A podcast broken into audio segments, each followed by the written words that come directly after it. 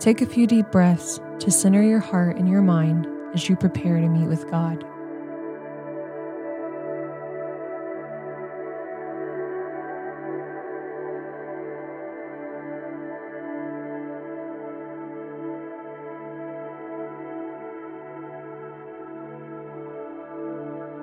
Our brokenness does not deter God from pouring out His perfect love on us.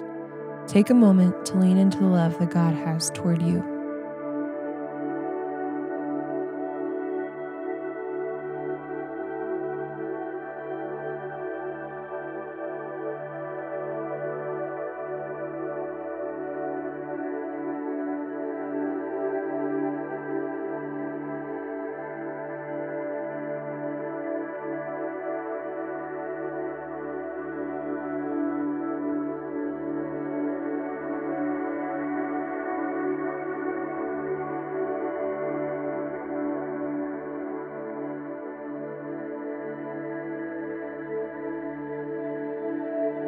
Mark 1 39 through 45. So he traveled throughout Galilee, preaching in their synagogues and driving out demons.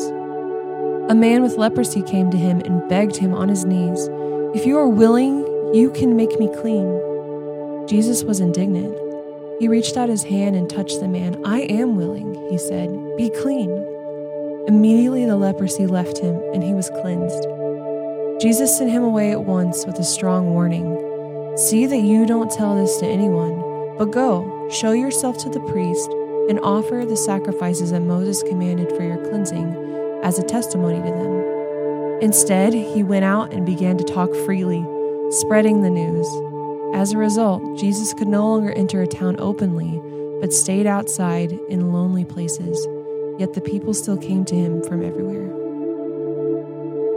In this passage, we get a glimpse of one aspect of the character of Christ his compassion for the broken. This man comes to him ailed by leprosy, a disease that has stolen everything from him. It has removed him from society, cut him off from his community, and separated him from his family. He comes to Jesus because he's either heard of him through others or has seen firsthand the way that Jesus has worked in the lives of other outcasts and the marginalized like himself. Yet, even in the words he says, there is a sense of hopelessness. It's as if he has tried everything, but nothing has saved him from his condition. He says to Jesus, You can make me clean if you're willing. There have been several ways that different translations of the Bible have described the movement in Christ's heart at hearing these words. Some say he was indignant, some say he was even angry and others say he was moved with compassion. No matter the translation, we know that Christ had an emotional response to this request, which led to action. The way in which he responds tells us that compassion for Jesus is not just a momentary reaction, it's a character trait. It is in his nature to let his compassion lead him to action. In this story, that action was to heal a man who was sick with leprosy. But this compassion also leads him to the cross, where he pours out healing for our sin sickness and bridges the gap between us and God, adopting us into a family that we cannot be separated from.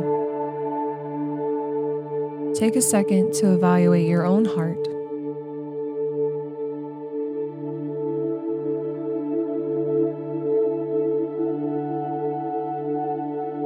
Does compassion lead you to act?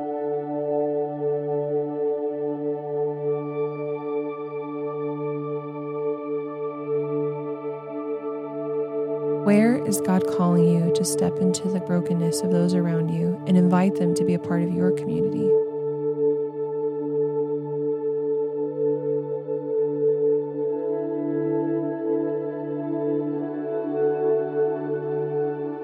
As you go about your day and interact with those around you, keep this scripture in your mind.